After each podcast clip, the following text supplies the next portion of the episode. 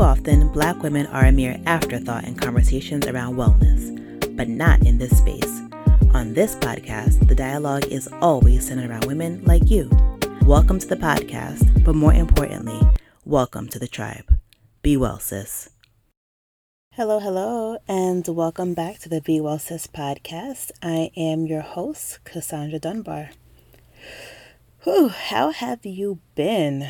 I mean, I probably shouldn't even ask. I mean, I know how most of you have been. And if you're anything like me, you are exhausted. You're exhausted mentally, emotionally, spiritually, and even physically.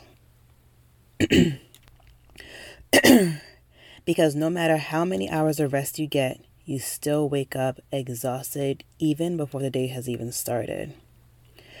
So, as you know, I've been missing for the past few weeks. I mean, I've just been processing my thoughts and feelings. And to be honest, I'm still processing. Um, in that time, I've actually had the opportunity to still speak to some really insightful women with varying views on really what's going on in the world. Their episodes are to follow. Um, but they've each provided a ton of light on how to navigate these unprecedented times. And you know what's crazy in a way? We've seen this before these actually, like, we've seen this before. These are precedented times. The images that I see on my screen are very reminiscent of the images I've seen in textbooks and documentaries. So on one hand, I'm hopeful because the civil rights movement has brought had brought a tremendous change in policy. So I'm hopeful that at the conclusion, I mean, if that's even the right word to use, of all this, that radical change will be made and that race, the racist foundation of this nation will be undone and rebuilt. However, I'm enraged, I'm heartbroken, and I am disappointed. Like, how is this 2020? And, by the way, this year has been absolute trash. I try to come to you guys really positive and uplifting. I mean, this is a wellness podcast, right?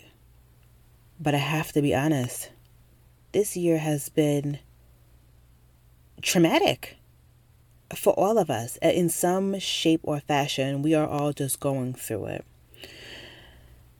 but I digress. Anyway, like I've always known that I've been aware of what's going on, right? Um, so from the time I was first called a nigger by my classmate and this was during my first week of fourth grade. I'll never forget it. After moving to a predominantly white suburb, I knew that the life that I lived and those who lived like me, those who looked like me, were very different Americas from my white counterparts. And you know, in that time, I've done my best to figure out how to navigate the system oftentimes suppressing or diminishing my racist encounters and experiences in order just to keep my sanity. So, the best way to describe what I'm feeling is this. So, imagine being visibly wounded, right? You have an incision from your navel to the top of your pubic bone. The wound is deep, it's dirty, and quite frankly, it's amazing that you're even able to survive it. Yet, when you point out to those around you. Your bloodstained clothes, and when others hear the agony in your voice and the grimace in your face and the pain in your eyes, they disregard it all, tell you to suck it up, that you're overreacting, and that it's really not that bad. And because you're still meant to, quote, perform and to, quote, produce and to be an active member of society, you make makeshift bandages and do your best to patch it up. You eventually learn how to maneuver while you're in pain so that the pain isn't constantly sharp. So you figure that if you bend down too quickly, or if you laugh too hard, or you run instead of walk, the pain is exacerbated. So you learn how to adjust. So now the character of the pain changes from sharp into a dull but constant pain. On the pain scale, it fluctuates from about a 6 to a 10. It never goes away. And once in a while, one of those who insist your pain or your wound, excuse me, isn't that bad will help you find a fresh patch to replace the tattered bandage you've been using to mend your wound.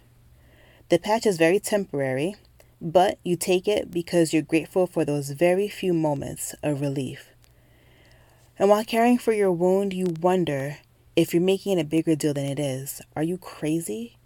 Is your pain tolerance super low? Um, surely everyone has their own right? This week, the bandages were ripped off, and many of those who insisted the wound wasn't that bad are now tending to it, to me, as if it's precious and deserves care. They're shocked and marvel at how you've managed and in some ways thrived this life threatening wound. You're validated that you aren't crazy and that you should have been, at the very least, hospitalized and tended to to be made whole.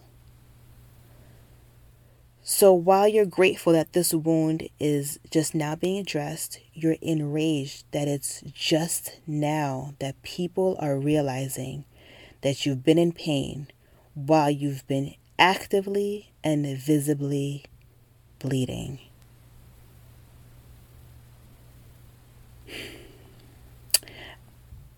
I mean, it's been a wild few weeks. It's an emotional roller coaster of sorts. And what makes it even wilder is that through all this, the coronavirus is still here. She has not left the building.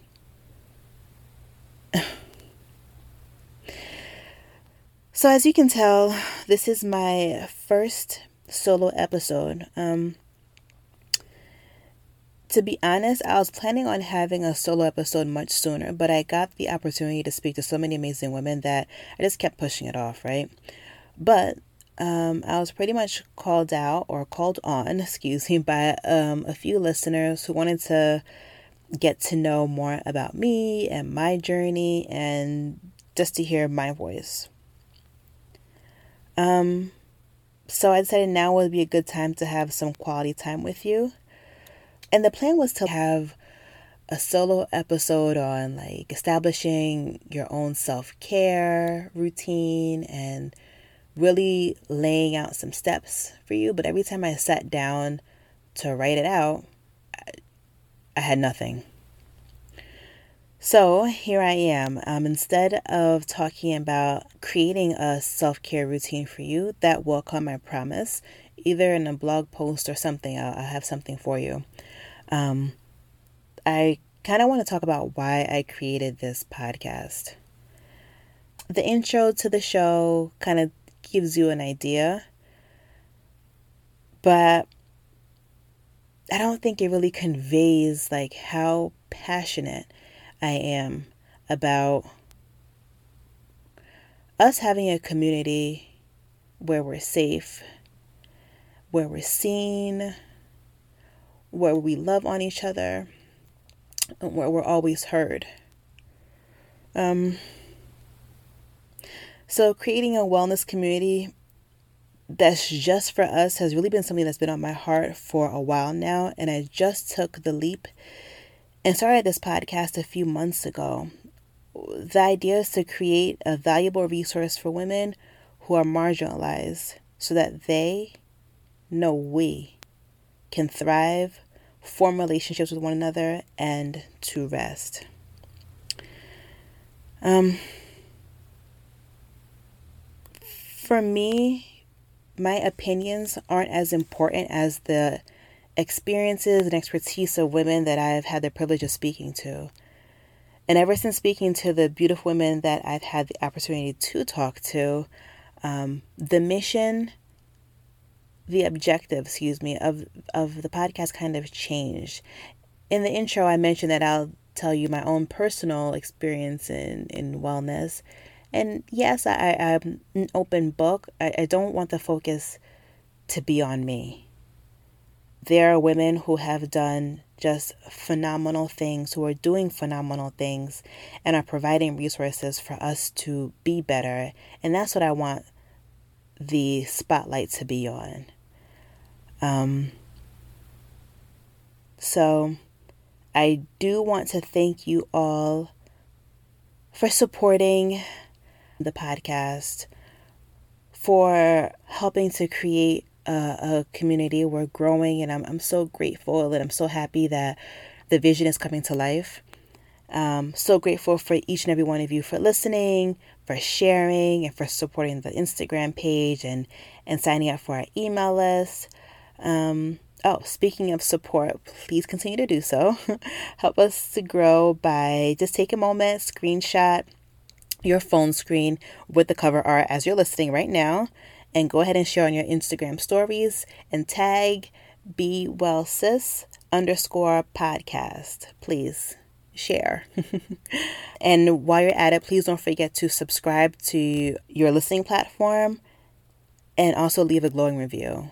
Unfortunately, numbers matter, visibility kind of matters if we want this to truly grow. So please do those things.